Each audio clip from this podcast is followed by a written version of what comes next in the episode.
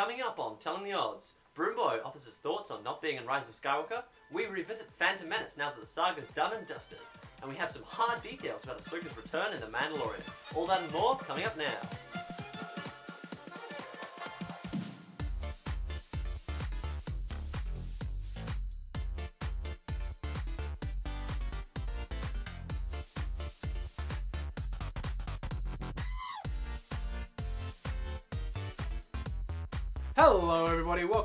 Telling the Odds, episode four. A new episode. A new episode! Let's go with that.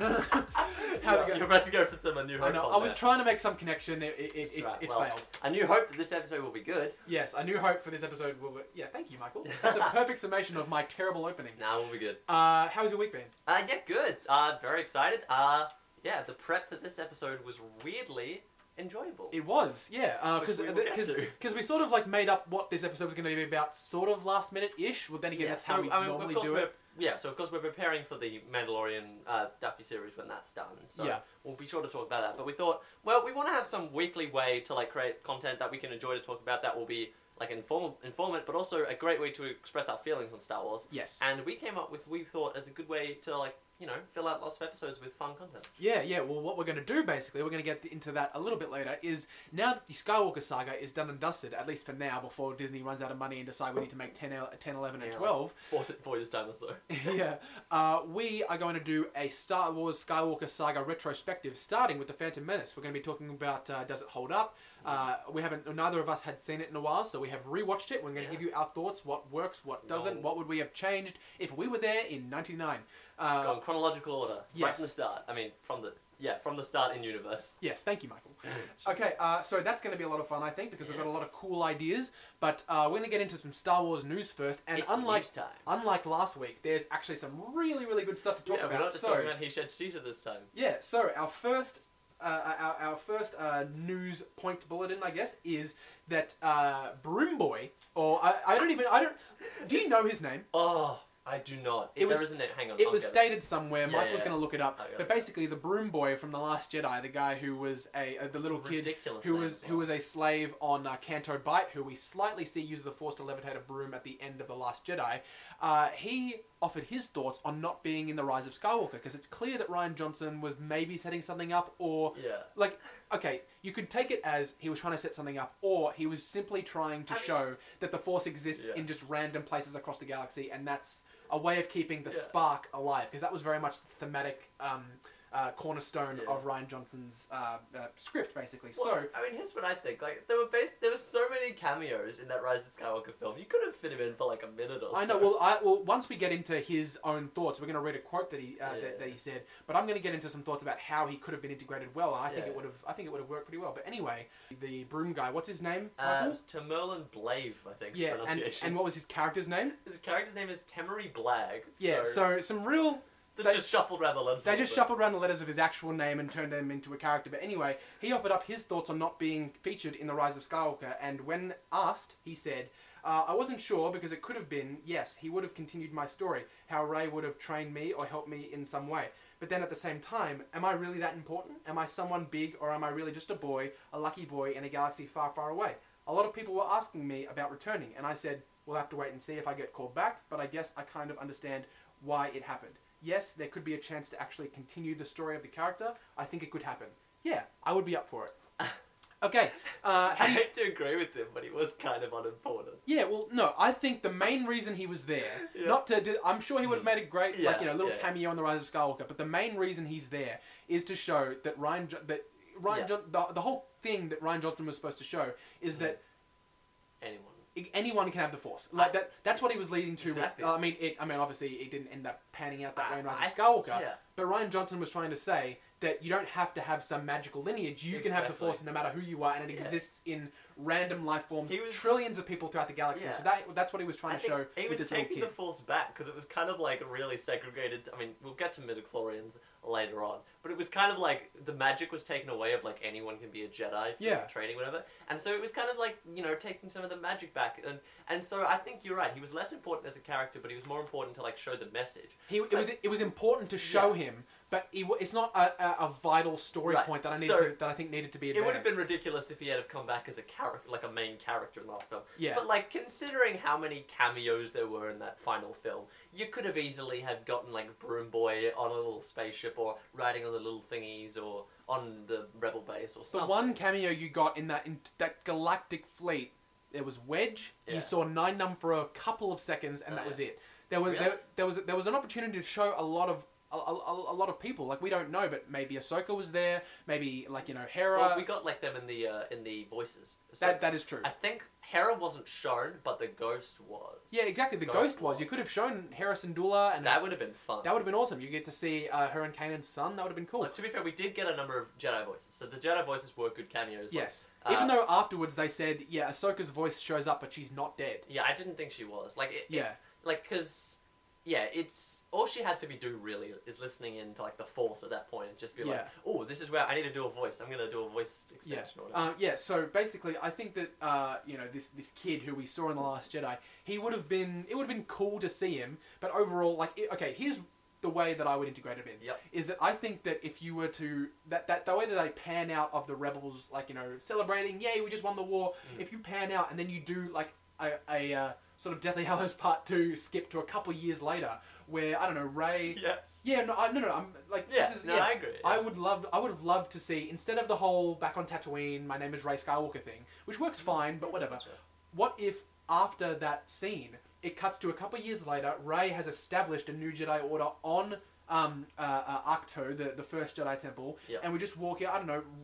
Rey, uh, sorry, no, Finn and Poe could be visiting. I don't know. He, they walk in, and she's got like a, a, a legion of, of you know young Padawans. Yep. She's training. She's taking a class, New Jedi Temple. and then you see, you know, you see the broom kid. yeah, that would be that You see would be a good kid? way to include him there. Exactly. He doesn't need to say anything. He just needs because it'll be a nice way for the fans to see. Oh, I remember that kid. Yeah. Yeah. So it shows that, like you know, they're building out the world in this way and actually tying the Rise of Skywalker into the Last Jedi.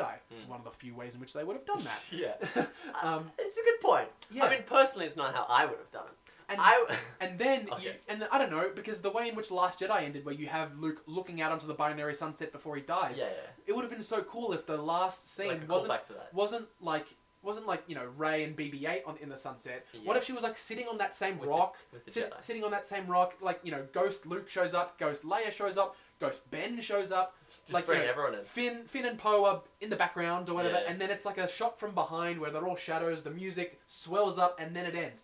I think that would have been great, but you know, I, I agree. That would have been cool. Uh, I, I think the reason they did what they did was because they were trying to highlight Rey and like make it all, make it very, trying to like convince the audience there is a connection between Rey and the Skywalkers. Please believe us. Right, yeah. No, well, uh, you know, it, Yeah. okay, I don't have a problem with Rey calling herself a Skywalker. Right, I don't. I don't have a mate. Let there are things that I would have liked better, but the way we got Yeah. it, it works. Like, okay, it's it's good. It's But a- what if she? yeah. I don't know. She could have called the new generation of Jedi. I don't know, like the Skywalkers, or or you know what? You know what would have been cool because you know how Ahsoka when uh, in uh, Clone Wars Mm. when uh, one of the uh, Martez sisters asks, "Where did you learn all this stuff?" Yeah. and she's like, uh, "Skywalker Academy." Yeah, that was Like fun. Skywalker Academy would have been a That cool would have been name very fun. if Rey was training a new generation of Jedi. Like Yeah. even like this kid even says in his like how Rey would have trained me or helped me in some way. Yeah, yes, yeah. let's see that. I agree with this kid. Yeah, I, I'm sure we'll get to that that when we talk about this actually Skywalker, uh, Rise of Skywalker at the end. But yeah, Yeah. I mean, personally, what they could have done, they could have just taken the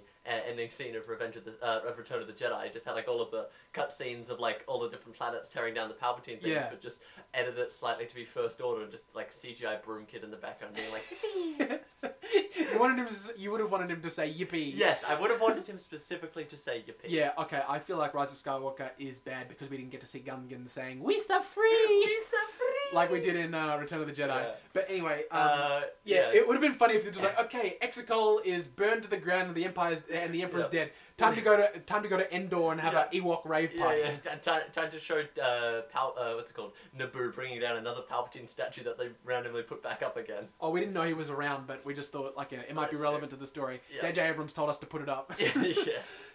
uh, Uh, is that all our thoughts on Broom Boy? I'm pretty sure. Yeah. Cool. All right. Broom Kid, you did what you could. Yeah. Hopefully, we'll see you at some You've point. been you're done. You've been roughed, but you know. Maybe when you're a little bit older, you'll uh, show up in Yeah, episode they'll ten. bring you back if they do a Rian, another Rian Johnson film. Broom Boy, a Star Wars story. yeah. All right. Okay. Uh, um, next news. Yes, next piece of news uh, is pretty cool. Now, uh, this is actually some hard news. No rumors here, folks. This Hard is, news. This was released by StarWarsNews.net. Ahsoka in The Mandalorian. A big old teaser and some cool descriptions for what her character will look like. So, Fancy. Michael, do you want to take us through it? Uh, sure. So we got got an appearance breakdown. So it basically goes, you know, what she's going to look like, what like you know weapons she's going to use, how much she will be in it. So first we're going to break down what she's going to look like and uh, the overall appearance that Rosario Dawson is going to adopt for Yeah. her portrayal of Ahsoka Tano. So off you go, Michael. All right. So so it looks like she's gonna appear m- most closely to her design at the very end of Rebels. Yes, because they said they don't want her to look like the Gandalf, the white thing that they showed up with in uh, the last season of Rebels. They're going to show her Yes. as she was at the end of Clone Wars when she's got this cool grey, you know, hood on. ah, yes. Yeah. Yeah, that, I, I like it. So, uh, Ahsoka's actually had a number of designs throughout the entire show, and Yeah. well, because she's got the very early one where she's still Yeah. very young, and then she advances to her like cool. I think I think my favorite design is probably the second half of Clone Wars one. The, the one where she's the one. Like, Although her rebel, her early Rebels one is pretty good as well. I personally have always enjoyed the, uh, well, yeah, the, the, the basically the the second design that they had for her, where Yeah. she's in that like maroon outfit. Yeah, yeah, it's and she pretty gets cool. two lightsabers, which is so much cooler. That And, like, is- one's shorter. That is pretty Okay, cool. It's a unique way of fighting. Yeah, uh, it says that she will likely first appear with the hood on, but fear not, her famous Togruta Lekku, or you know her head tails, the blue and white ones, will be on full live action display during her appearance on the show, as she will be removing the hood. Well, I would hope so. Yes. yeah. Because if she would just keep the hood on the entire time, yeah, I mean, we had the Mandalorian who kept the helmet on pretty much the entire time, except right at the end. that's true. Yeah, So you know, not unprecedented. yeah. Uh, so what do you think of that? Uh, yeah, you know, I think whatever design. Yeah. This is the thing they want to they want to do something that works in live ac- live action. So Yeah, they don't want to do too too. I understand that they don't want to show the tails the whole time Yeah. because showing the hood is we know what Ahsoka looks like. Yeah. We know what Ahsoka looks like. We know she has her head tails and stuff. So keeping the hood on is actually good, and she looked pretty cool because even in animation, she looked pretty awesome with that Did hood on. did you write this specifically? Was this a No, joke this is quote? this is taken from Star Wars. Dot, Yeah. uh, this Star Wars news. So, So, they referred. Are they? They referred to the Togruta like head tails as Lekku. I think so. Yeah. I, I thought Lekku was specifically for Twi'lek. Maybe so I'm did wrong. I, but apparently there might Okay. Uh, Uh, maybe I'm wrong. Maybe I'm, I I really didn't know what the We'll actual never know. name was for her head tails, but Yeah, whatever. I thought they would. I thought Lekku specifically was like a Twi'lek thing, but you know. All right. Well, they've called it Lekku here, so yeah, we'll refer to it as that. Who knows? Now, uh, another cool thing that they offered up will will we see her using lightsabers? Because obviously this is shortly after. Well, this is the end of Return of the Jedi. Yeah. So there's been a long time where she's gone without those blue ones, Mm. and uh, obviously this is after Rebels where she had the white ones. She had the white ones. Yeah. Yes. Uh, so Which so she had, she had green ones, Clone Wars. Then they were given. She was given blue ones by uh, Anakin, yeah, and then lost. Then buried them, and then created white ones, and then those what she had in Rebels. I, I guess so because basically they, they've they've sort of detailed what hood she'll have for something Yeah. that's a very specific point. Exactly. Yeah, because uh, at the end of Clone Wars, obviously she has her grey hood, Yep. and then the next time you see her, she's got her Rebels design, and you know at the end of Rebels, she looks she's she's all dressed in white. She's got her staff, but apparently after this, now that we're gonna see because Mandalorian is set post Return of the Jedi, Yeah. we're gonna see her back in the grey hood. So I guess she got tired of it and like, no, I want I to be know, dark again. 'cause That, that should have been her most recent chronological design, but I guess maybe that was like a spiritual, like a, a, a force Jedi type. Well, Yeah. she's not Jedi, but like a force robe or something as she went into the exploring, exploring the unknown regions. Or Yeah, whatever. well, it might be interesting because uh, the fact that she's gone from a very pure look to back to a more dark and brooding appearance Yeah. sort of shows maybe things didn't pan out so well in the last what would have been like uh, four or five years. Yeah. Because, true. like you know, obviously, as you know, uh, Sabine and Ahsoka go off to find uh, Ezra, Mm. and yeah, I don't know. That's uh, which is interesting because I think that her appearance in the Mandalorian will have will, will, will be a chance to build out the lore of what happened in that little gap because obviously Dave Filoni is in charge of both, so he'll be able to sort of steer that in whatever direction he wants. Yeah, I, I loved it when Mandalorian like referenced or even like like showed in some examples like things that had appeared in like cartoon or Like when they mentioned, yeah. well, like when they mentioned Life Day, yeah Life Day, but also like the dark saber showing up that was awesome. was just like I can't wait for that. This is this is why I'm so happy that Dave Filoni is so heavily involved in this live action series because this is his things that he created. So Because it's Ahso- an opportunity for him to bring it into the world. because Dave Filoni obviously he made the Mandalorian, and now he's bringing in characters that he also was responsible for creating. Yeah. And they all, and I'm really excited to see how they all work together. This is Exactly. why Dave Filoni needs to be in charge. Dave Filoni, best Star Wars boy.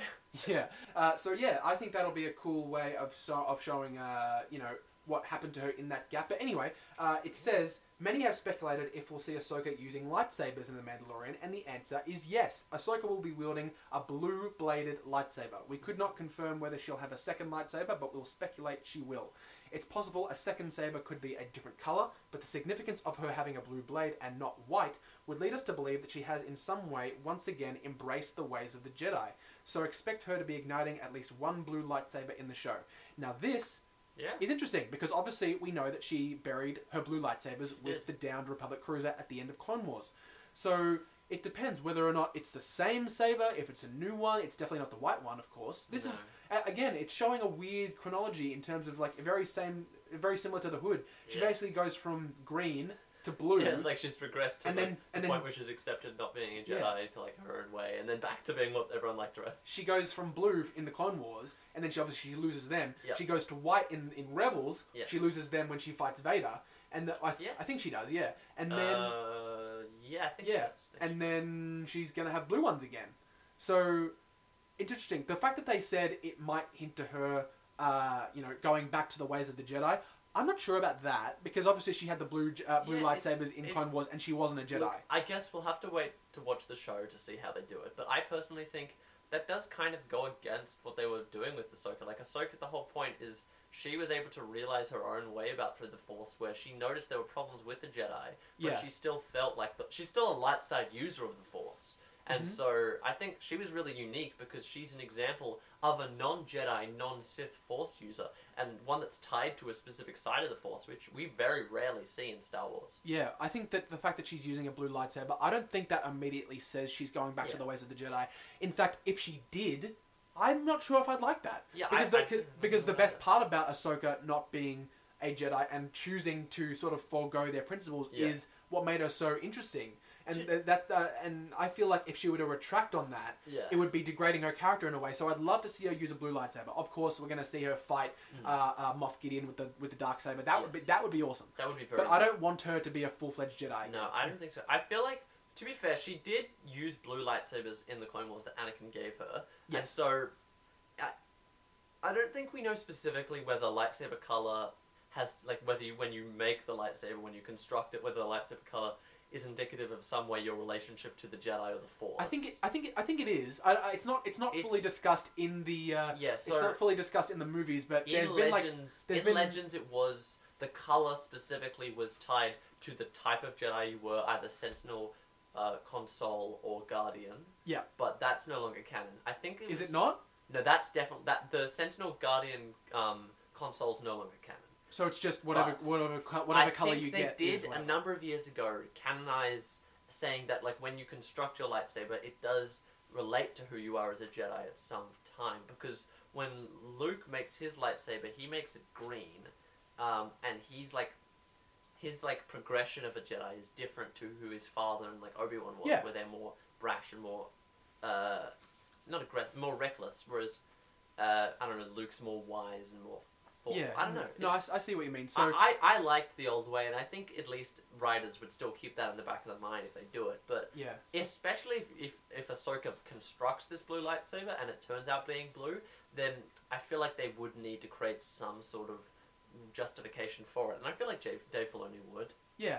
Okay, uh, so I think that's our uh, idea as to what we'd like to see in terms of Ahsoka and Yeah. her and the the thematic ideas behind her wielding a lightsaber. I think it would be cool to see, but I think you need to give a reason and obviously explain why it's going to be blue. Apparently. I'm sure. Uh, Sure, yeah, there's so something. uh, there's one final point that they sort of uh, detailed uh, in length is to what extent she will actually be in it, because people have been discussing whether or not it'll just be a cameo or something like that. So, uh, Michael, you're welcome to read what we've got here. if you Right. want. Well, yeah. So personally, I hope she isn't like the main part, but I don't want her to just appear in one episode and then just leave. Yeah. Like, I guess it depends to what extent the Mandalorian gets involved in the Force or the extra world outside of just his bounty hunting. Because Yeah. now that he's got Baby Yoda with him, I feel like the, I mean, this at least a way we might ex- find and be introduced to Ahsoka in the show is him finding a way to to look after Baby Yoda. Because what was the ending what? They basically, he's basically going out to find Yeah. Baby Yoda's people. Like, exactly? and that, would, I mean, that's super exciting if we get to Yeah, finally see exciting. Yoda's species. But yeah. um, the main reason that I was sort of surprised with the ending is because I was very surprised that around that area, no one knows what the hell a Jedi is. No one Mm. even knows what the Force is. yes. Because, and I, I, I never really took Which- into account that there would be outer reaches of space Yeah. where the Jedi are sort of like myths and legends. It's- Because obviously Luke was knew they were a thing, but never knew if they were actually Yeah. even even even Rey. it's She it- work. She she lives Yeah. on Jakku, right? And obviously, you know, the Battle of Endor has taken That's place. true. All this stuff has happened. The Death Star, what have you, and she still didn't realize that the Jedi were actually real people. It's it's interesting because in A New Hope, it's made to seem like oh, like the Jedi, they're a myth or whatever, like they were like ages ago. But I mean, we know the timeline, and we know that like it was only 19 years ago that they were commonplace all around the galaxy. Yeah. Like, sure, maybe not outer rim, like they weren't just everywhere, but they were known. But then it, they kind of really dropped into obscurity quickly, and I think a reason for that is Empire propaganda.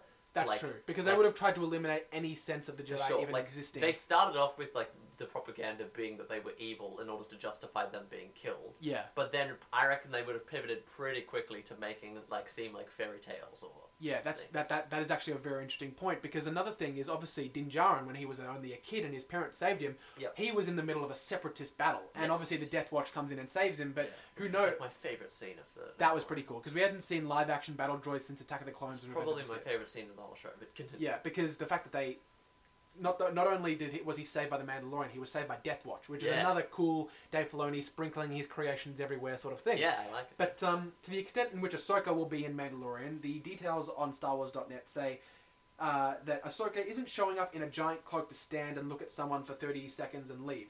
She's coming in to fight. In our discussions with our contact, with our contacts, we got the feeling that she gives off a Luke Skywalker at the end of the Last Jedi vibe, in a sort of face down the First Order with a laser sword sort of way.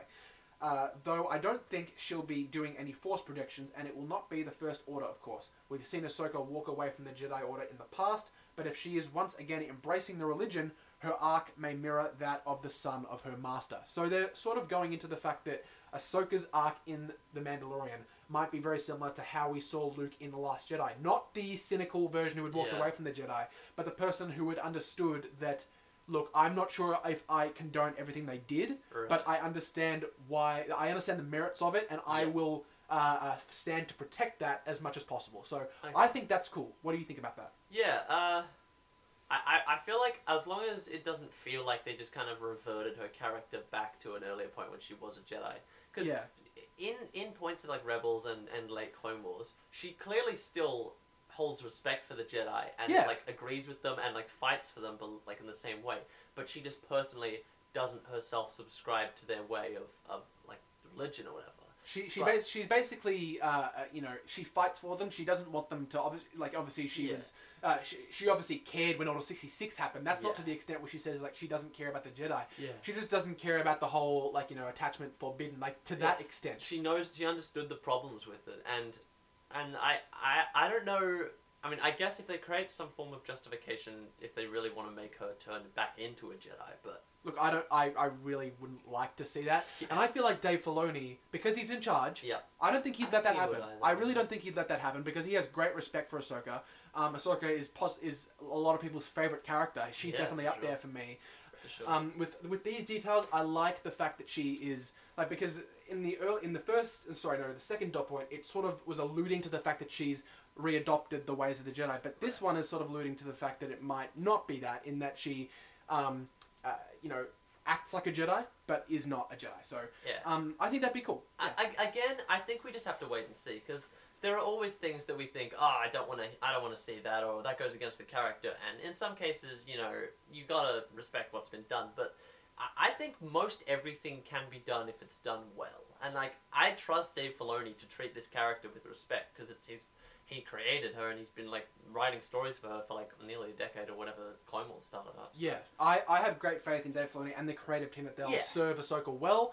So uh, honestly, I don't have a thing. Yeah. I don't really think we have anything to worry about. I think it's in very good hands. If anything, I'm excited. I'm d- d- that, that I mean, regardless of any, yeah, even if it's terrible, it's gonna be great. regardless of anything that we say that might be like, okay, I might not want Mm, to we're a see that. skeptical I am super excited to see Ahsoka in the Mandalorian. I cannot wait to see more It's of gonna her. be lots of fun. Just another reason why to be excited for the Mandalorian so much. Yeah. Uh, okay, so anyway, that I think that covers that dot Yeah. point.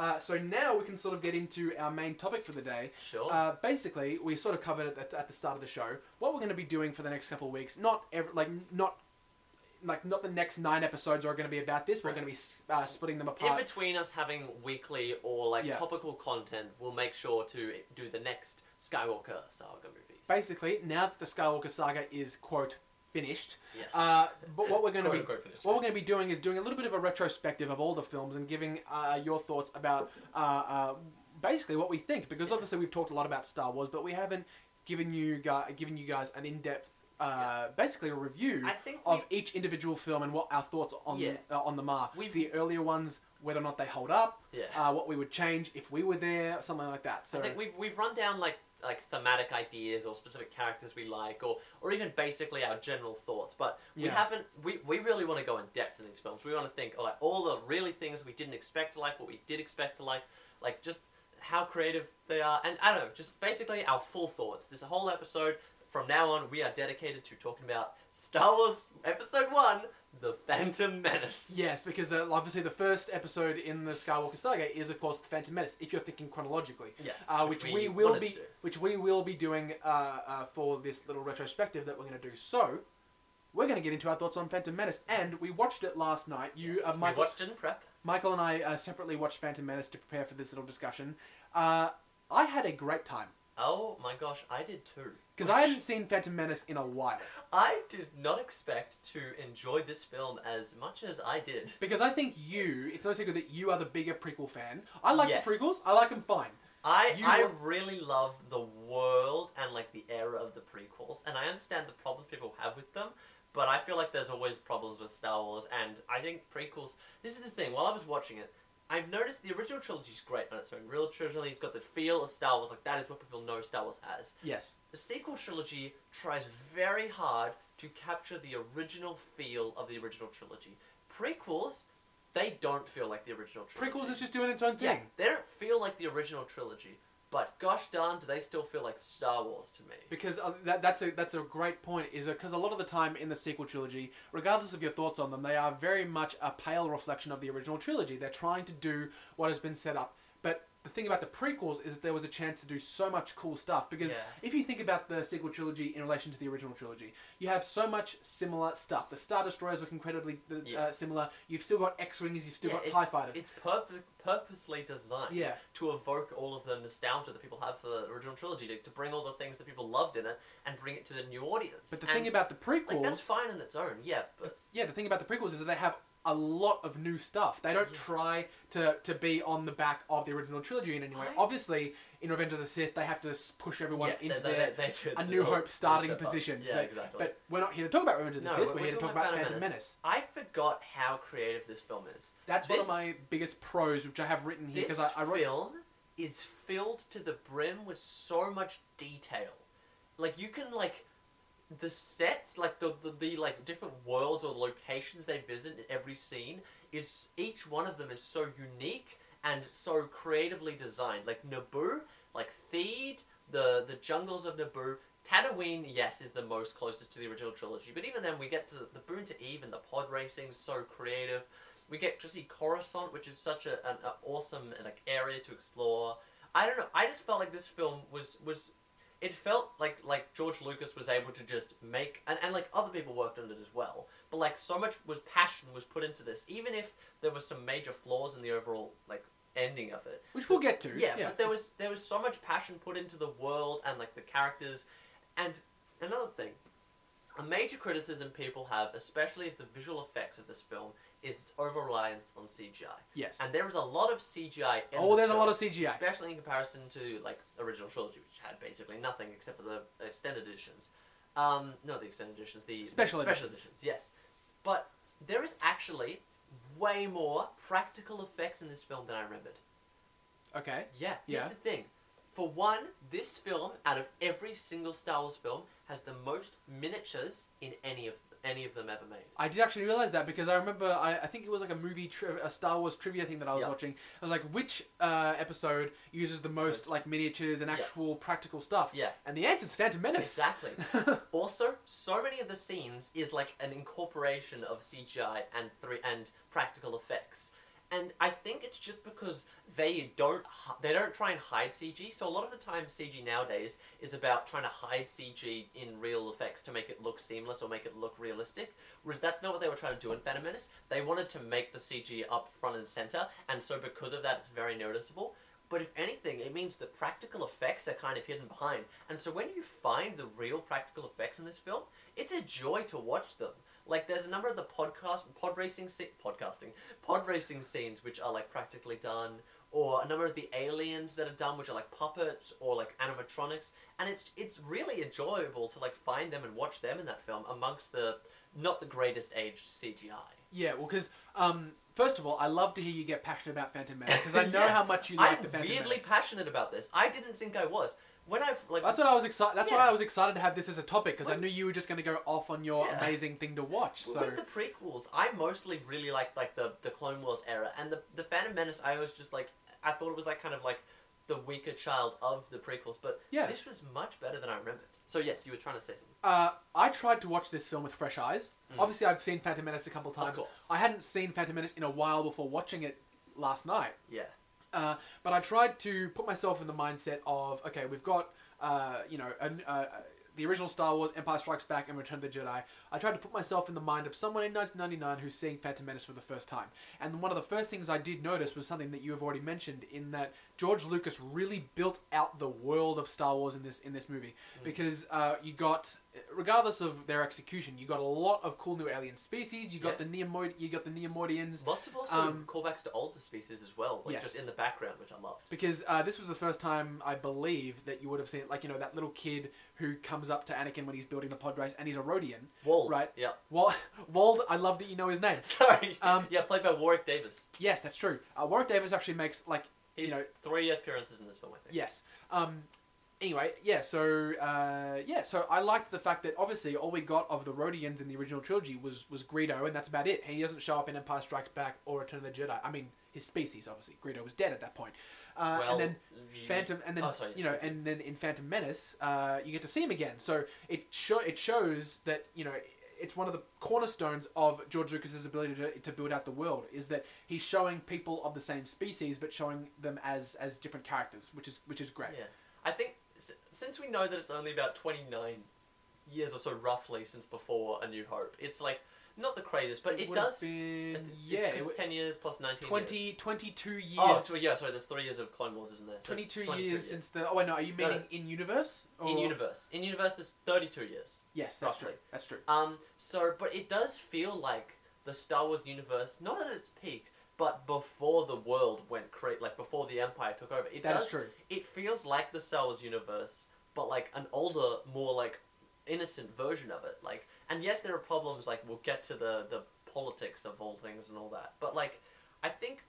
I don't know. It just it did feel like a Star Wars world without feeling like an original trilogy. That is actually true. Another thing that I noticed is that it does a good job of showing you that it is a prequel. Yeah. Because, because a lot of the time, obviously, the Empire's not a thing yet. Yeah. But it showed you that there was a real time of like, Lots of, okay, like, we, we've accepted, we've accepted life. Like you know, as it is, the Jedi Knights are protect. They're basically like you know these people who go around and uh, and and uh, well, because they weren't te- they weren't uh, considered uh, generals or leaders at that Yeah, point. it's- They were just they were just considered uh, uh, protectors of the peace because this was a time before the hypocrisy of the Jedi really took off in that they said Yeah. we're, we're we're keepers of the peace, not soldiers. Yeah. This was a time when they were keepers of the peace, I would say, before I they really became I think soldiers. so. There were there's certainly interest. There's lots of hints towards the hypocrisy of the Jedi. I mean, Qui Gon himself like represents that um perfectly. Well, jo- like Qui Gon Jinn's addressal of addressing of the uh, of of the Jedi Order and the and the Council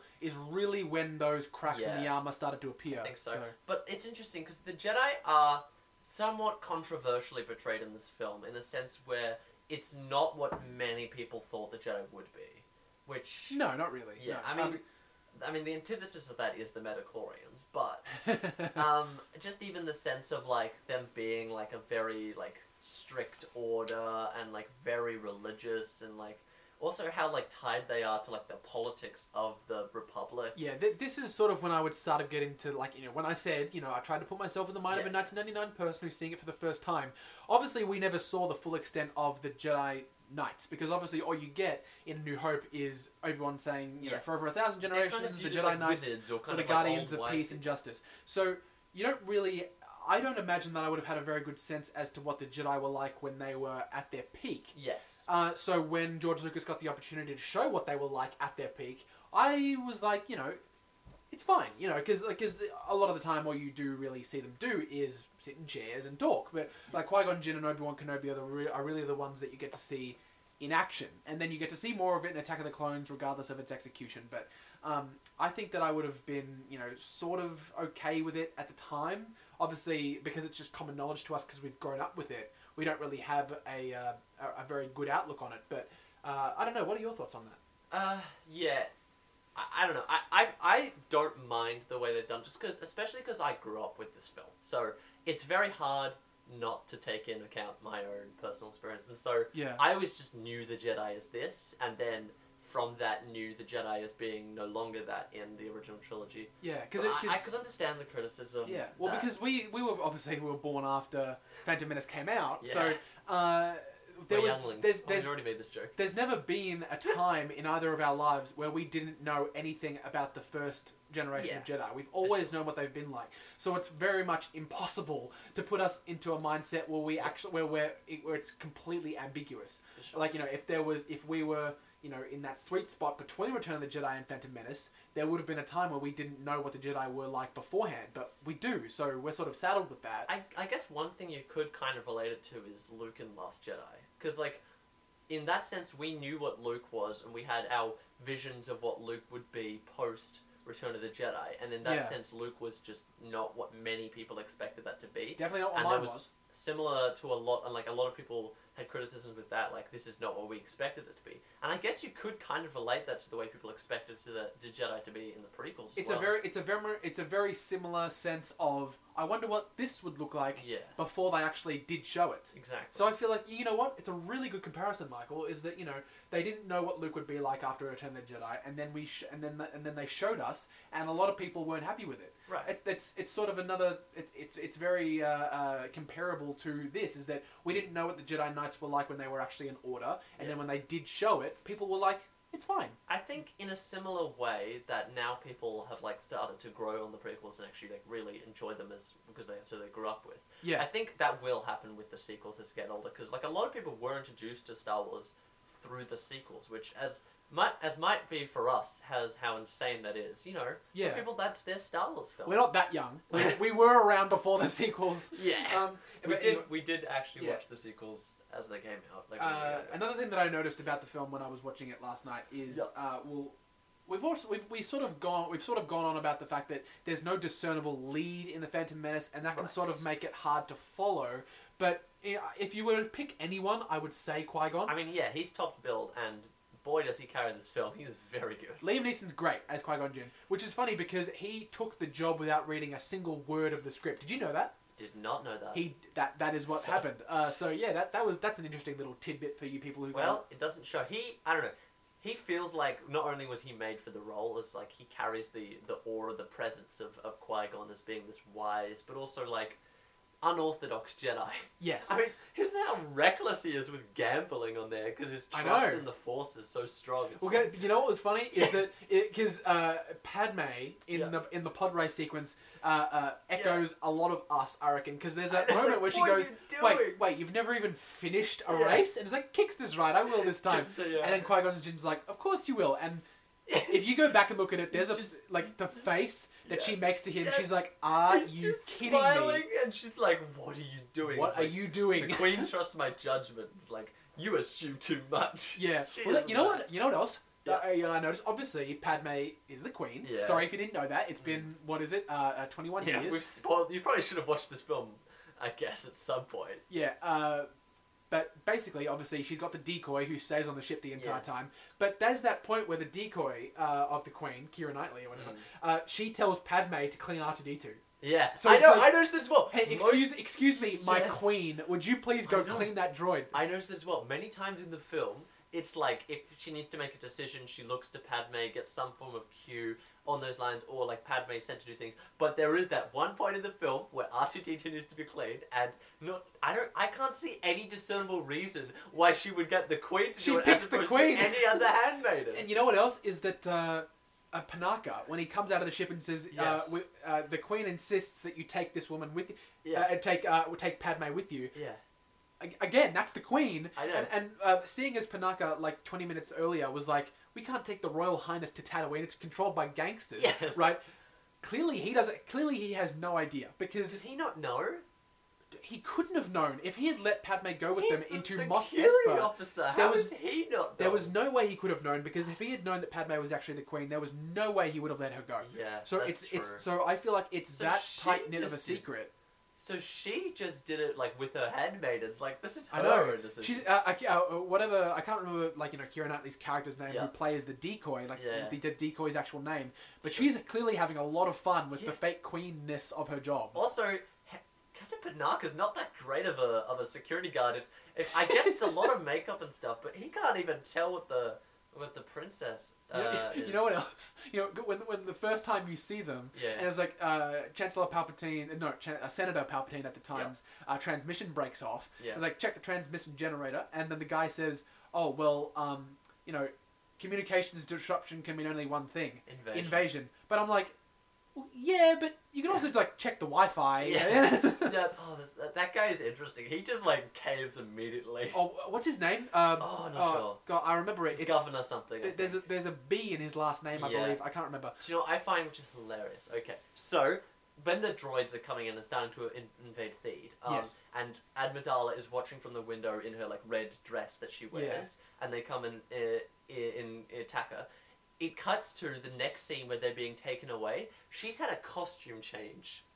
She changed to Yes. get escorted to Camp Four. Here's the thing, though. It is that she like at that point she was Amidala at the she, she was Padme Amidala at the at that point, yes. and then uh, upon the change, you can see it's Kira Knightley and that um the, uh the actress. What's her name? Uh, Which actress? Uh, Padme's oh. Natalie Portman. Yeah, Natalie Portman is, is Yeah. and like the Handmaid handmaiden the other time, and so it is like in that sense like she's switched to her decoy, but like if we It's if, very noticeable. if you didn't notice that, it's like she had to get changed to a completely different royal getup for one her like ominous looking out the window outfit into her being escorted and captured outfit. I know. She, she's. She, oh, it's a dark time. I need to And- change into some darker And colors. there's some elaborate costumes on on Padme. What? the- uh, seriously, like her, like The there was that, design. there was that thing where out where of 10 out of 10. Obi Obi Wan's communicating with Qui Gon is like. Um, is there much you could? Is there much we could barter uh, with on the ship? Yes. The, the Queen's wardrobe, maybe.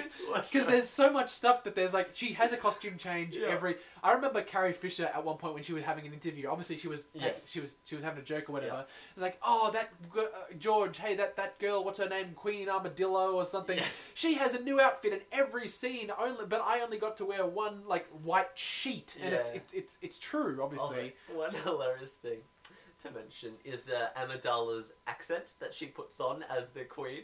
Like you get like I know. Padme's real accent when she's like talking as Padme, but like the fake accent they put on so that they can both mimic their voice.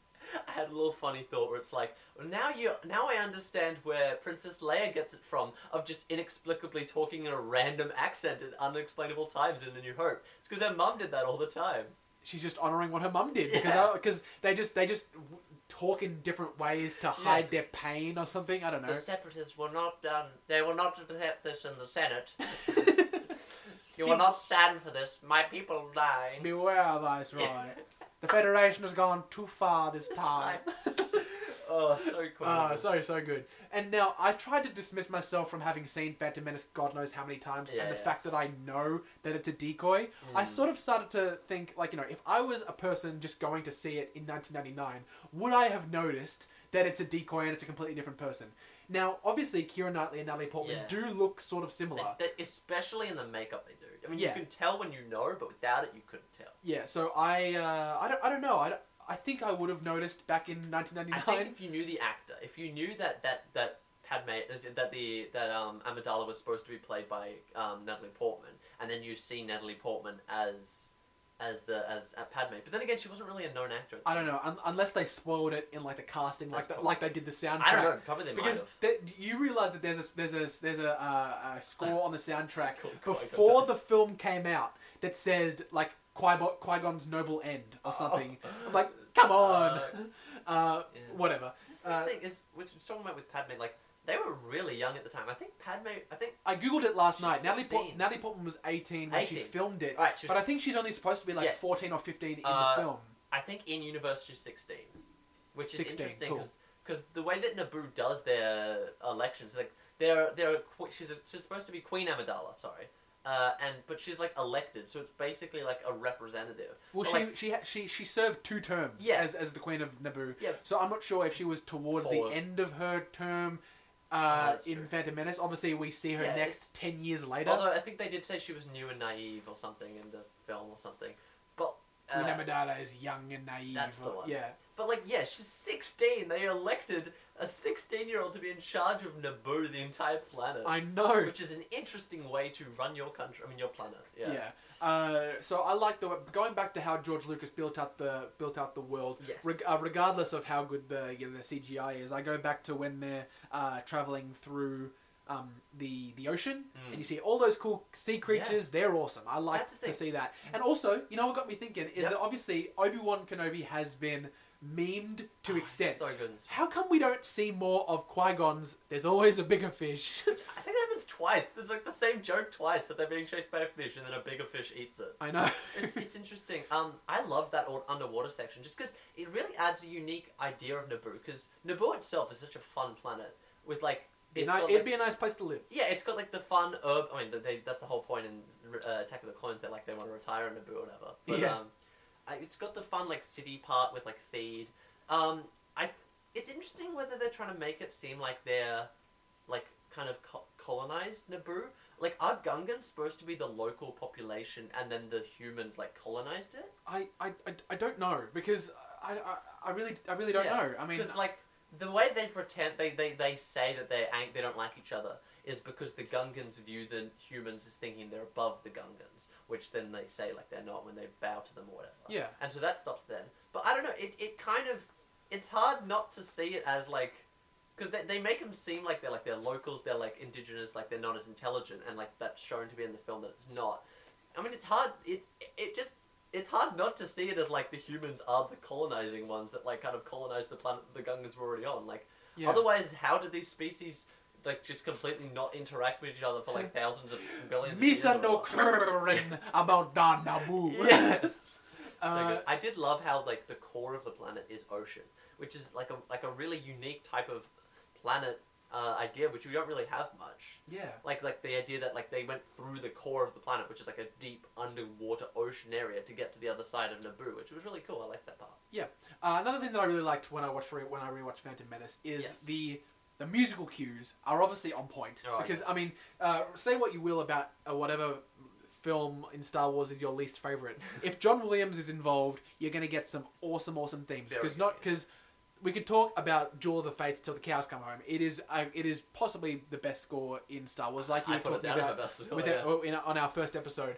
Uh, but there were just other musical cues that get that he uh, hits perfectly. Whenever Sidious is on the screen, you get the Yeah. the, the Emperor's Yeah, theme. all the different themes. Yeah, and uh, you know when whenever the Force is mentioned, you get the like you know when when Qui Gon is talking to him about use your instincts, may the Force be with you. It's there. When he has the discussion about who Anakin's father was, it's there. Mm. That is a flawless part of Phantom Menace, in my opinion. So, Are we gonna get Like- to the uh, elephant in the room?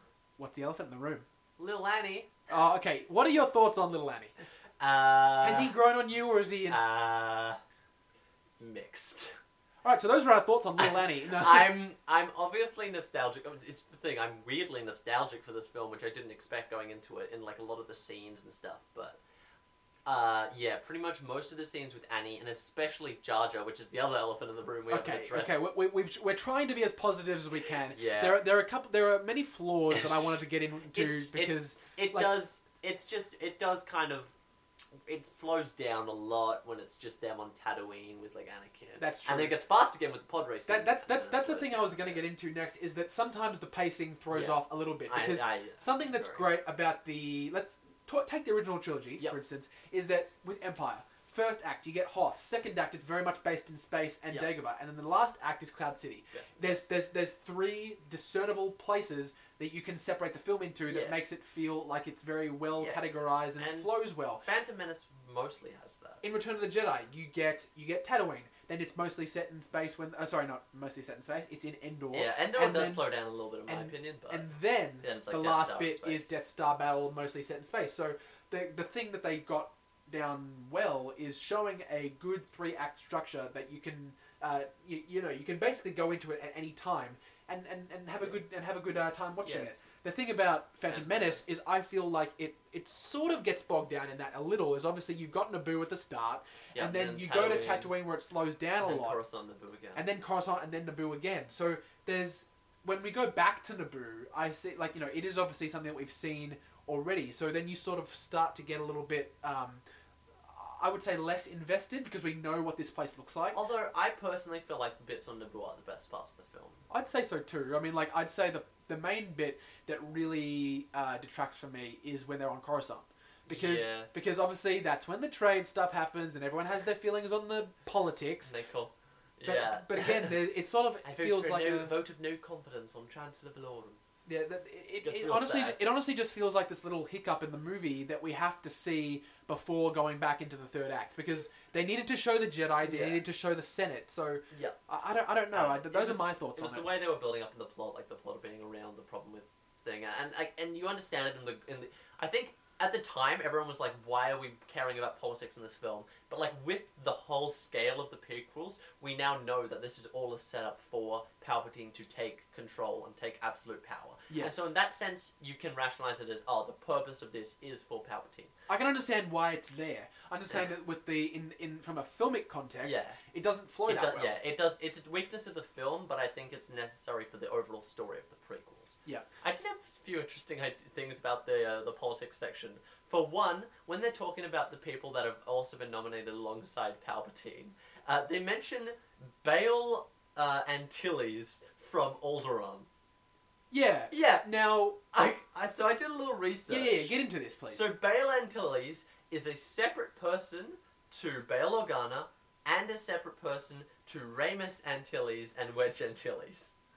Because here's here's the thing, I, I didn't remember it properly, so I always thought in that scene he says Bail Organa Yeah, of Alderaan, I thought so too. But it's someone completely It's- different. Yeah, it's it's Bail Antilles, and so uh, so a little research. Um, so originally Bail Organa was called Bail Antilles, and, and Oh. Organa and Alderaan was called Organa. Uh, or, Organa, or, Organa or something. But, like, Okay. they changed it to being uh, Alderaan, and they named Bail Organa, and so they originally then were going to call him Bail Antilles or whatever. Um, Okay. and he originally was ha- going to have a bigger part, so they filmed a deleted scene, which an actor played Bail Antilles and was like, I second the vote of no confidence, whatever. But that was cut out. And so they then replaced the actor for Bail Antilles and then just added in uh, Jimmy Smits for Bail Organa and the. I did not know that. Yeah. Yeah, so that's that's that because It's I because I noticed that when, when he says when he says uh, you know Bail Antilles of of Alderaan, I always thought it was Organa, but it's not. Yeah. So It's, Yeah. I mean, it's interesting because, like, before I did my research, I legitimately thought, like, what is this? They're just like, they need someone from Alderaan. What are the two names they know from Alderaan? They've got Raymus Antilles and Bail Organa. Put them together, Bail Antilles. Let's just do that.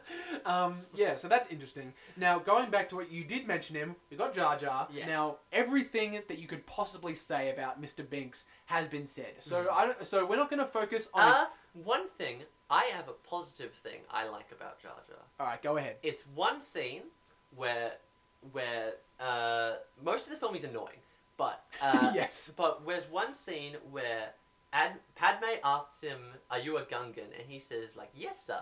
But he's got a really wholesome smile in that moment, and it's just innocent. Like, I don't know. In that moment, like, I I, I loved Jar Jar for like a split second. When I'm like, "Oh, he's really wholesome." He's just like he's like talking to the prince, like the queen, and he's like representing his people, and then he goes back to being annoying. But I don't know. I feel like in this one little part of the scene, his little smile, the way they animated him, his response, it was just kind of wholesome.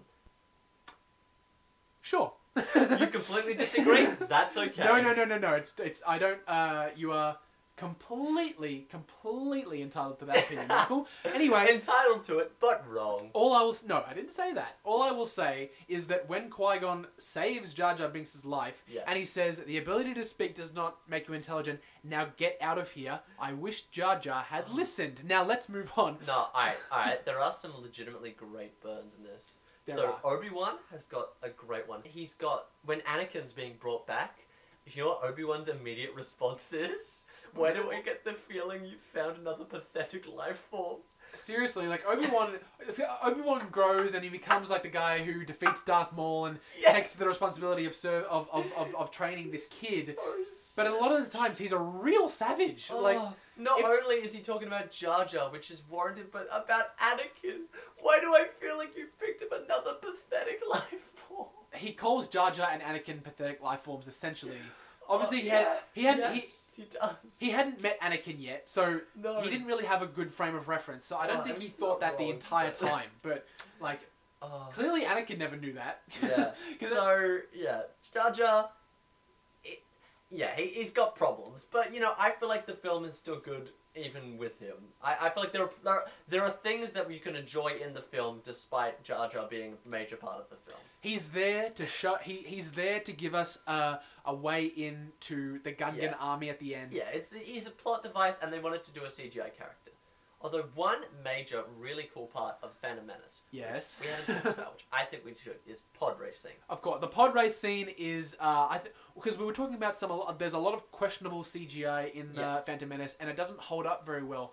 But the podcast, uh, Pod, pod, I- we keep podcasting. we keep saying pod. Now this is podcasting. Now this is podcasting. No, uh, the pod race. Um, I feel like the CGI here holds up pretty well. It does. I mean, that's the thing.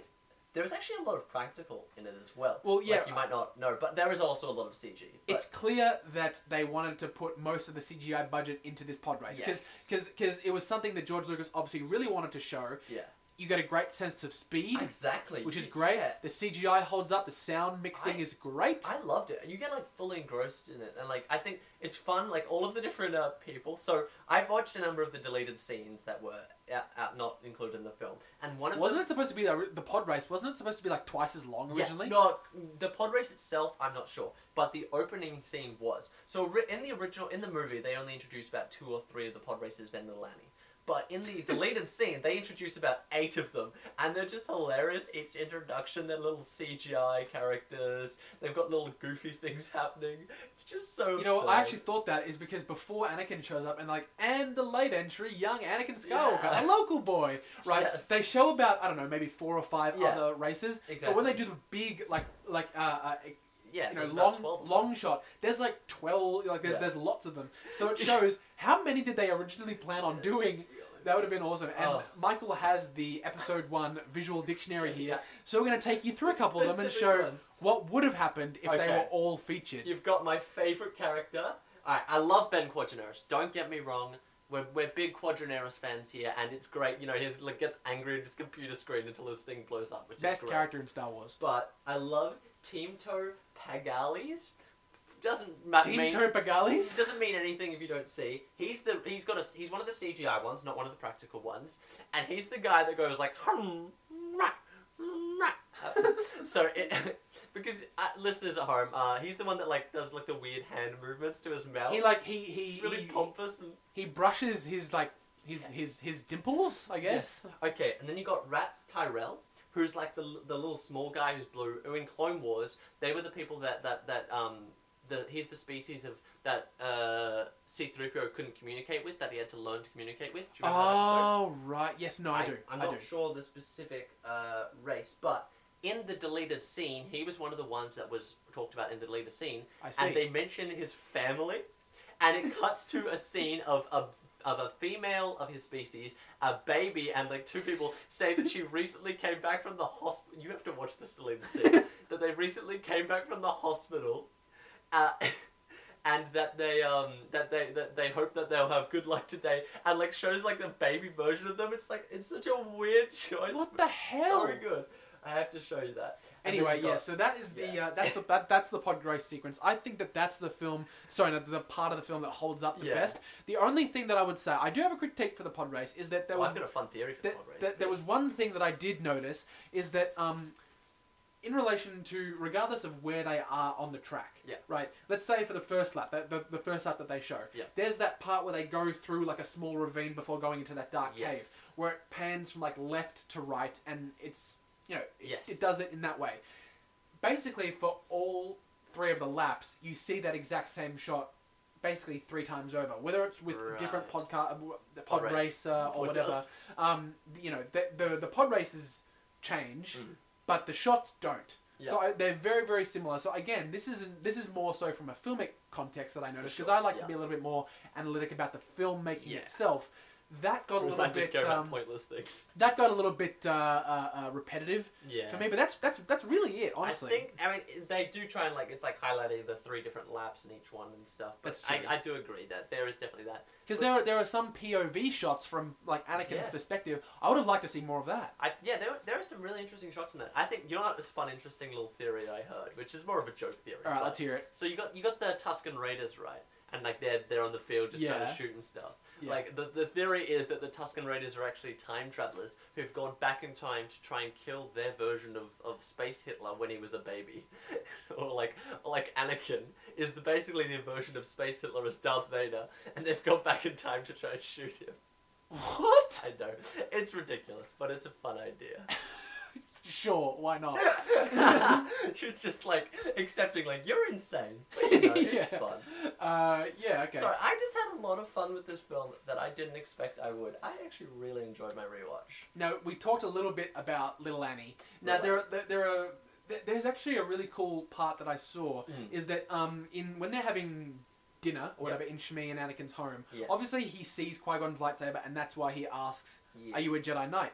But something that something Laser cool, sword. like a cool little detail that uh, I never picked up is uh, when they bring up pod racing and Qui Gon says that he's seen some before on Malastare. He says like you know Anakin's like I'm only I'm, only, I'm the only human who can do it. Yep. And then uh, Qui Gon says you must have Jedi reflexes if you race pods. And then right after, Jar Jar tries to do the whole tongue uh, uh, you know Yes. Yoshi thing with his with his Oh, tongue yes. where he grabs an apple and his reflexes are really fast. Yeah. Right. So obviously in that moment Anakin sort of pieced those two little things together and that's when he said. You're a Jedi Knight, aren't you? Yeah. So something little like that that isn't explic- explicitly explained is something cool that I think I I'm never not sure. that. I'm not sure if George Lucas uh, did that on purpose. I'd like to think he I, did. I would like to think so as well. Like yeah, But, uh, think that was a like, the cool little thing that I never like, noticed. The, the laser sword and like the talking about the Jedi and all that, and like it makes sense that he's heard of it. But like yeah, something like that. I never. if it was up. i- if it was me, I would have made it so that Anakin did not see Qui Gon's lightsaber,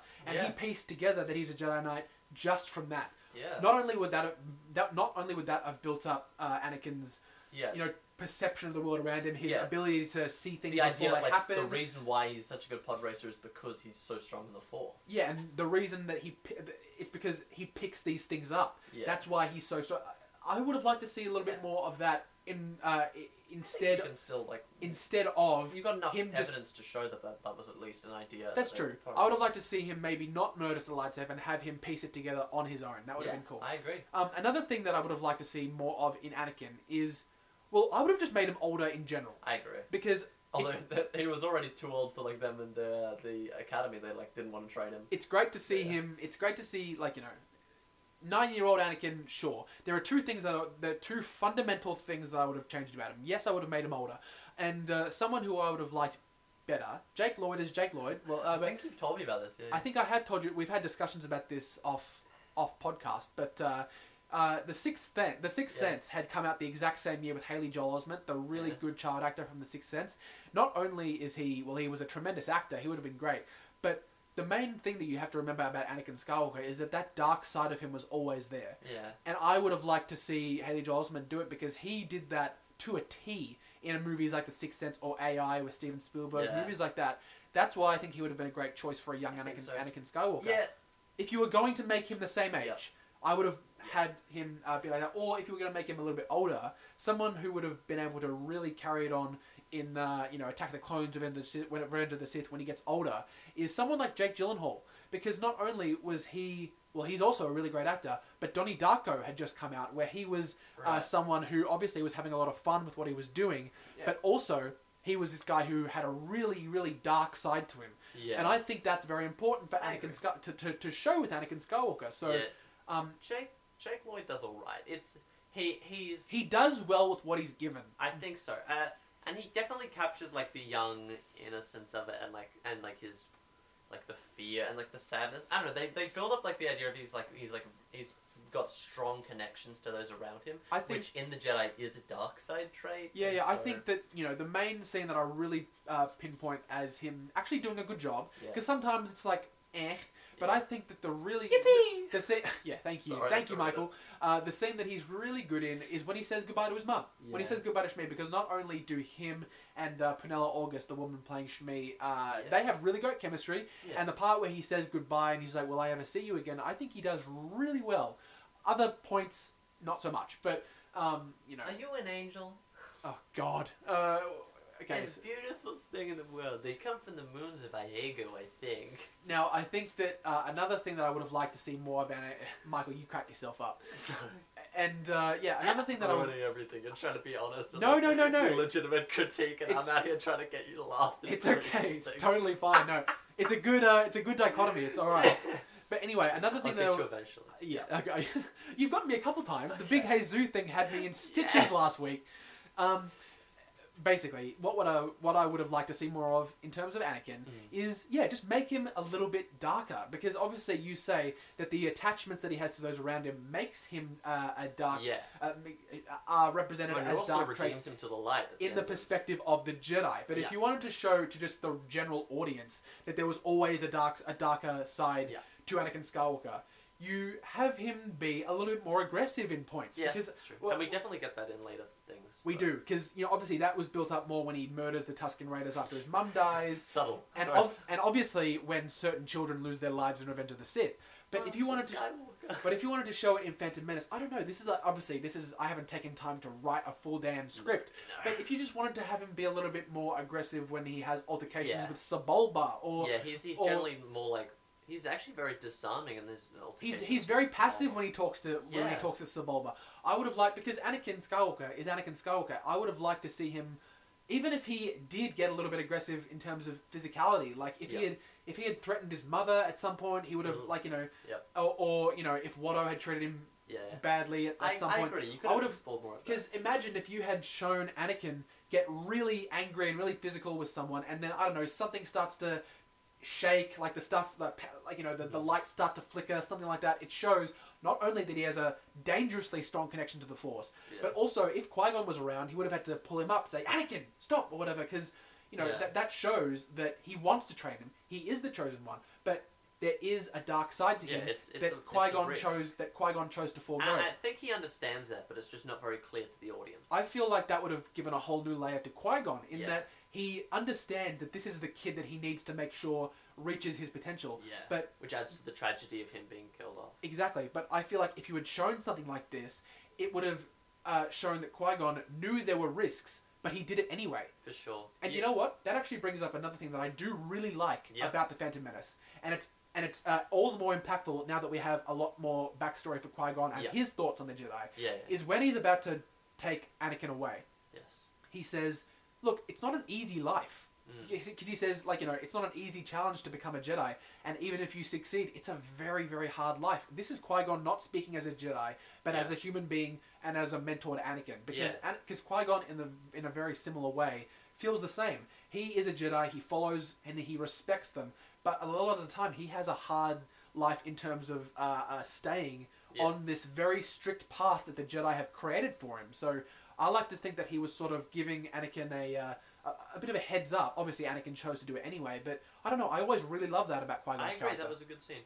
Uh, with what you were saying with Anakin, I, I agree that they could have explored that in some way. I think mostly in terms of making it explicit to the audience. Like it's it's just it's more subtly done like that. But I do like how they made it seem like the biggest problem with Anakin was his connections, was his like like uh, his deeper connections to the people around him, which Yeah. in the Jedi was like a, a big problem that they had, which leads to their anger or whatever. But that we know after having already seen Return of the Jedi is ultimately what redeems him. It's only because he has this deep connection with his son that he's redeemed. Yeah, So I feel like um, it was in- true to his character, but less explicit to the actual story. I think. Yeah, I think that uh, I, I completely understand what you mean. Uh, George Lucas was trying to show in Anakin's character not so much a dark and like angry side that turned Yes. that that showed the Jedi. Oh, I know there's a dark sense to this kid. It's that the attachments that he formed because to the Jedi that was a cornerstone of a dark a darker personality. So Yeah, I like- understand that that's the direction that George Lucas decided to take in terms of Anakin's darker side. I don't know. I would have liked to see just a little I bit, e- even if just a little bit of, of, of the explanation that I Sure, gave. I, I agree. I Um, agree with because in a lot of scenes, I, I- it's fine that you make Anakin like you know this this sort of goofy kid. I want to be the first person to see every planet in the, in the galaxy. Um, that that's okay. Uh, I've always just had a little bit of a, a, a mixed bag towards Yeah. that. But let's get into something that I think is really really good, which is obviously Duel of the Fates. Yes. Now, Duel of the Fates is a fantastic lightsaber duel. It's not my favorite, but it really showed what Jedi were like and the way in which they fought before the Jedi all died out. Also, so it's not static. They they progress through that film. Like it starts just through that fight. It starts off with them just like one on one, more like just straight up like lightsaber.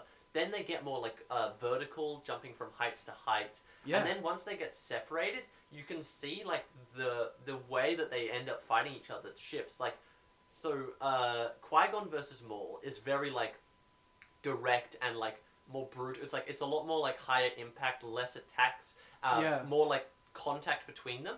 When he eventually kills Qui Gon, Mhm. and then Obi Wan comes in, there's a lot more flurrying and a lot more like dodging and like trying to stay away because at that point Obi Wan has had like the rage of him killing Qui Gon, and Obi Wan's on the offensive, and so Maul becomes a lot more defensive in that scene, and that's and eventually like finds advantage to like push Obi Wan down. But like that fight is so fluid and, and like it, it does shift as the as the beats and the and the and the emotions of them change as well. I absolutely agree. The best part about the Duel of the Fates lightsaber duel for me is that the characters actually um, grow in the st- in Mm. the course of the fight. That and that is For sure. that is a really because, like you said, uh, Obi Wan.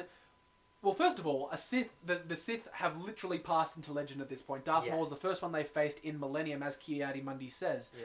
But uh, Obi Wan sort of starts out as the you know the reserved one. He's fighting to protect himself, and You're then a wiser once man than I, Obi Wan. yeah, and then uh, you know once Qui Gon dies, he really turns on the offensive and realizes that there's two sides to being a Jedi. Yeah. And so, so that's what I really like, and it builds up quite, uh, uh, you know, the intric- the intricacy of Obi Wan as a character for the rest of the prequel. So I think that's a great point. There's a lot of like ideological and like wisdom I, conflict between Obi Wan and Qui Gon in the film, but I think Yeah. by the end, Obi Wan does reach an interesting point where he understands where Qui Gon is coming from and understands the rationale and reason behind it, and so he adopts that into his Jedi training. Like especially by the end, it's very clear Yeah, through his like I mean his commitment to train Anakin to Qui Gon and all that. And like while I don't think he ever replaces Qui Gon in the way that Anakin ha- saw Qui Gon in like his fatherly figure or like the way that he fully was against the the way some things that the Council was doing, he certainly adopted a lot of his like outlook on the Force and, and the Jedi. yeah, and uh, something that I do also like about the Duel of the Fates lightsaber duel is that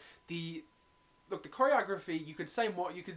I sometimes feel like it gets a little bit too bogged down in over choreography, Yeah. but I feel, but, but for the most part, it does actually look pretty good now that I rewatch it. Yeah, it, Um, when, and- when it's like quick movements and, and all Yeah. that, it, it definitely feels I feel like the over choreography part of the lightsaber duel sort of really hits its mark in Attack of the Clones, yeah. but, in, Attack of the Clones is probably the weakest where it's over choreographed. but in Phantom Menace, I think it's a good mix. There, there, there, there are some parts of it that look more so, but most of the time, it's actually pretty good. And the best part about it is that they are actually they, they take the time to show why Yeah. these lightsaber hits are the way they are. Yeah. Because something like take Revenge of the Sith, we're going to get into that, you know, yeah, when when we get to it. when we do But take the. Mustafar fight. Yep. The Mustafar fight has so much meaning behind it, but in terms of the lightsaber strikes, it happens so fast. We're actually getting into like the technical choreography bits here, Yeah. but they're so fast that it's almost impossible to to, to, to stay ahead of.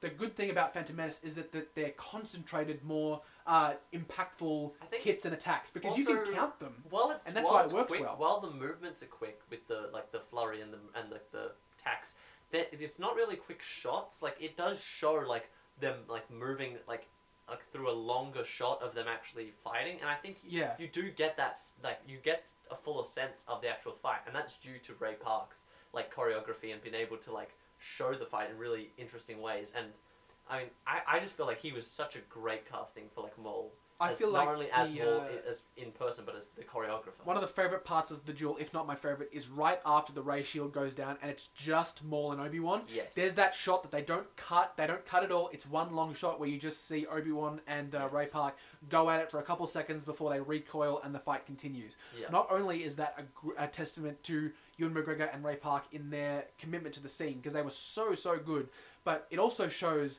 the the, the, the ferocity that Obi Wan is now uh, fighting with now that his master's just been killed, and how Darth Maul reacts to that is great. And like you said, Ray Park is he just hits out of the park. So yeah, It's interesting hits out of the park. Well. I'll be here all week. And but I think definitely having received or having uh, seen Maul in subsequent appearances, it does really flesh out his appearance in this, as opposed to just being the dark, shadowy figure that looks cool that they fight.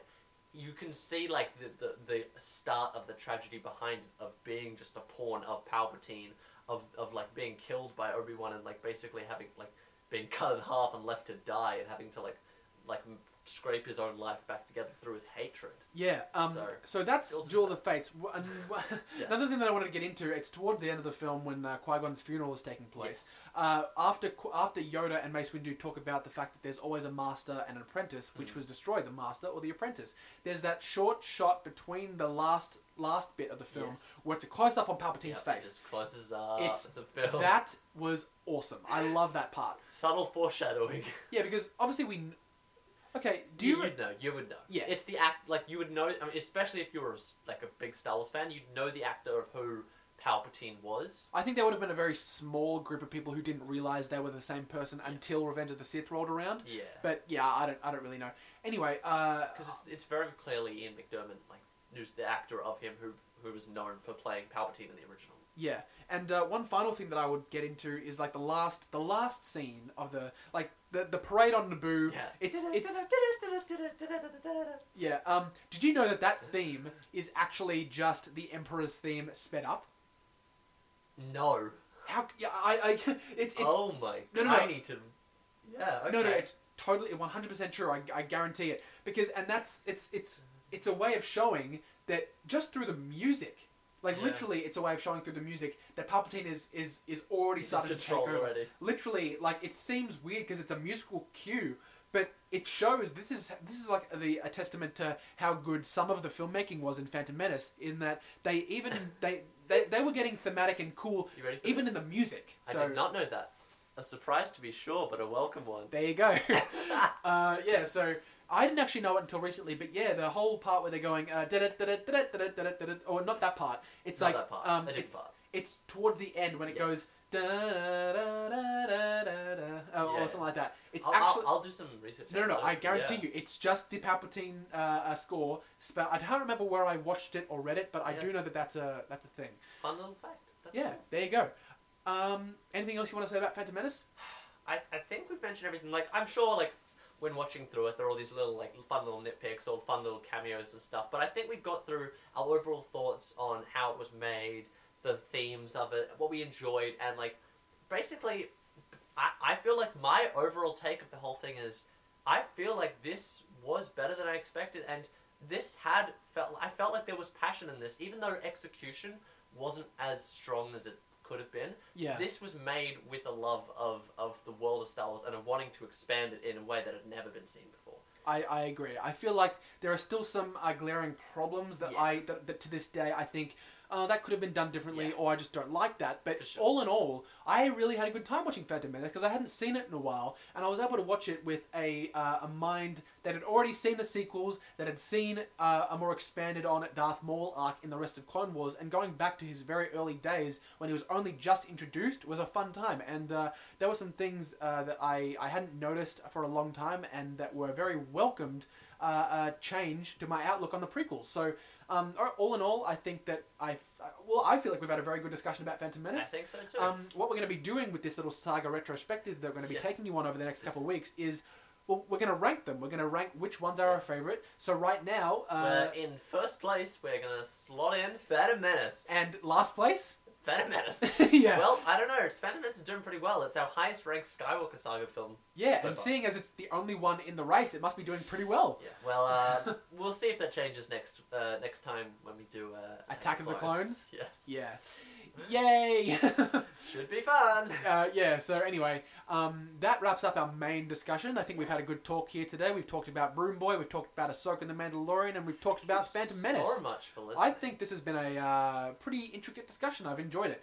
Uh, so so, thank you guys very much for watching. That basically wraps it up, and we're going to start wrapping up the the episode for now. Thank you guys as always for for watching, regardless of what. Uh, podcast feed you're listening to or Yeah. on YouTube uh, you can catch us on any one of them that's uh, obviously there's YouTube there is uh, Apple Podcasts Apple Podcasts, Anchor Spotify. Spotify uh, You can find the full list of them on our uh, Facebook page. If you just check the post, Yes. it will say where we've all posted them. As always, uh, every uh, place that you can find us will be posted in the description, as well as time codes for the individual discussions that we've had. If you want to skip to a one that is a little bit more interesting for you, uh, I would recommend listening to it all because it's very interesting. If you stay, so. but if you stayed through it all, we love you. Thank you very much. Thank you so much. Yes. Yeah, we, we really appreciate it if you guys are listening, and uh, every Yes. viewer matters, or every listener matters. Now, this, as we, you know, these episodes go out on each podcast feed, 12 p.m. AEST on Sundays. Yes. But on YouTube, it comes out at the very same time the next day. Yeah. Only because of the fact that audio tracks are much easier to They are. condense and uh, get out there than hour and a half YouTube clips are. Jack so, works tirelessly behind the scenes to make sure you'll get your podca- weekly podcasting stuff. Oh, thank you. uh, yeah, so one, on whatever podcast uh, feed, feed you're listening to, or if you're on YouTube, please make sure to leave us a comment or a review if you're on a podcast feed, because apparently they're called different things. Uh, make sure to rate us and subscribe on whatever podcast platform you are listening to us Follow on. us on Twitter. Follow us on Twitter, follow us on Facebook, follow us on Instagram. Jack's famous on Instagram, so The- I the- better expect to get a lot of uh, Instagram followers. The, the, the links to all those social media platforms are available in the description as well as the YouTube channel at the very top of the page. And uh, that, I think, wraps up everything that we need to talk about. Yeah. I think that for next week, Next week. the finally, the documentary series for The Mandalorian will have wrapped up, so we'll be able to give you fully aired. a very uh, in depth description as to what Yeah. we thought. I think Uh, we'll have lots to say about that topic. for the most part, I've had a really good time watching that series, so I'll be looking forward to talking about it. yeah, lots to say. and I believe I can't remember the name of it. Uh, I think it was Star Wars Squadrons or Star Wars Mavericks or something like that. Uh, detailed description of Right. the new Star Wars game is supposed to be coming out pretty soon. Hopefully. apparently in the next week. So hopefully it will, and we'll be able to talk about it next week. At As least al- it's not a new terrible mobile game, but hopefully. Hopefully. Uh, so I think we've got a, a cool uh, lineup for next week. I hope you guys uh, tune in, and I hope you guys have enjoyed listening. Thank you as always. This has been Telling the odds. Now this is podcasting.